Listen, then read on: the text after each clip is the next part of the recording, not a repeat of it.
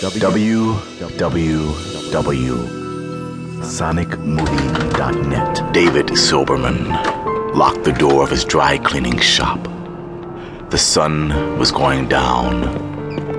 Not his favorite time of day anymore. But today, the eve of Yom Kippur, was the worst. He moved out to the edge of the strip mall's parking lot and paused, staring down the side street toward the Orthodox shul. There were still many cars in the mall's parking lot, and the street was full of traffic. The Goyim didn't know there was anything special going on in the world of magic. David had never been very religious, not even by reform standards, until he'd seen me, a vampire, invoke a pagan god's assistance and get it.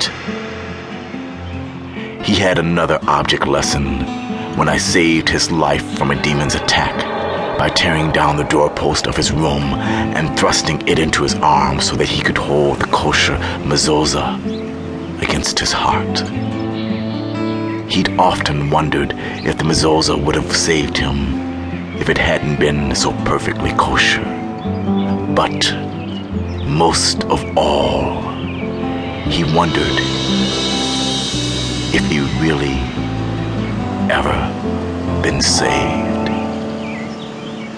He'd participated in a revenge murder and had a pagan serial killer for a friend. He'd gotten involved in idolatry, not just regular magic. He'd never respected those who called themselves pious Jews, but isolated themselves from other Jews and from everyone else. He just never had anything much to do with God. So why is my conscience bothering me? He just didn't want the supernatural in his life anymore. I sympathized with him and could strongly relate to his feelings. He wanted to forget me and just walk away from it all, but he couldn't. The link was permanent, maybe eternal. So he'd spent the last few months surfing the net for information, and every time he ended up at the website of this local shul reading, reading something the rabbi there had written. As dusk gathered over the city, he felt me awakening in his mind, a growing buzz of not quite awareness. The mental link between us could only be closed, not vanquished. Lately, it made him feel unfit, tainted. He started down the side street toward his house, walking on the side opposite the shul, still, still not sure what he would do. Before he left the shop, he'd emptied his pockets and put on his leatherless shoes. He wore a hat. He could go into the shul, even though he hadn't bought a ticket to the High Holy Day services. I could just stand in the back. It had been a year since he separated from me, Mallory Avnol, or Arnaud Lemieux, as I called myself in New Jersey.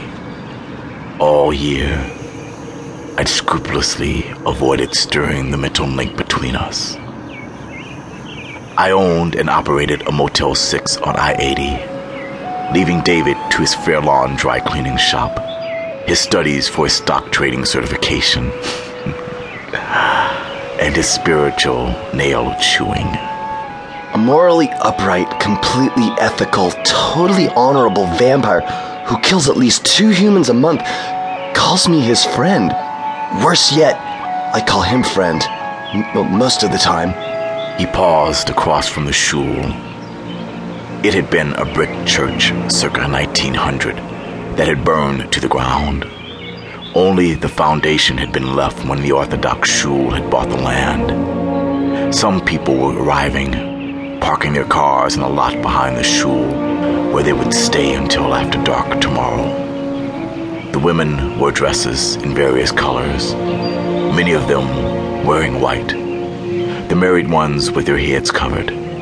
The men wore business suits, white yarmulkes, and kittles, the belted white smock they would be buried in.